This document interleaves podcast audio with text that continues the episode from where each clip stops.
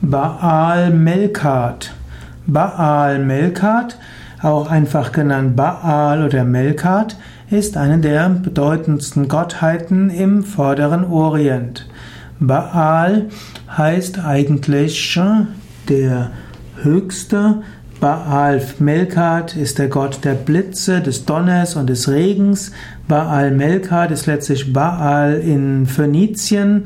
Baal Melkat ist eben der Schutzgott von Sidon. Baal ist schon im uralten Syrien, in Palästina nachzuweisen. Baal ist vermutlich auch in Ägypten beschrieben. Man findet ihn im levantischen Raum.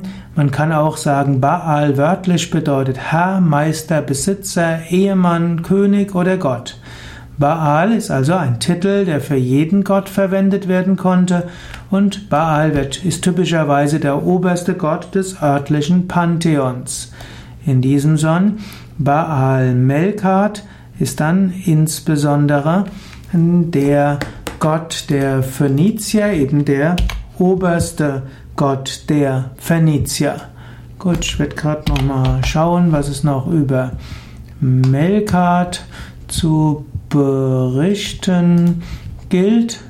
Melkat ist der Gott der Phönizier. Melkat war der Hauptgott der phönizischen Stadt Tyros. Weil er eben der oberste Gott war, wird er auch als Baal Melkat bezeichnet. Tyros, auch Sidon, hm, ist eine wurde auch, also Baal Melkat wurde auch verehrt in Karthago, denn Karthago war eine Tochterstadt von Tyros. Baal Melkat war auch der Schutzgott der Schifffahrt, er war der Schutzgott der Kolonisation, Baal Melkat, also auch Gott der Blitze, des Donners und des Regens.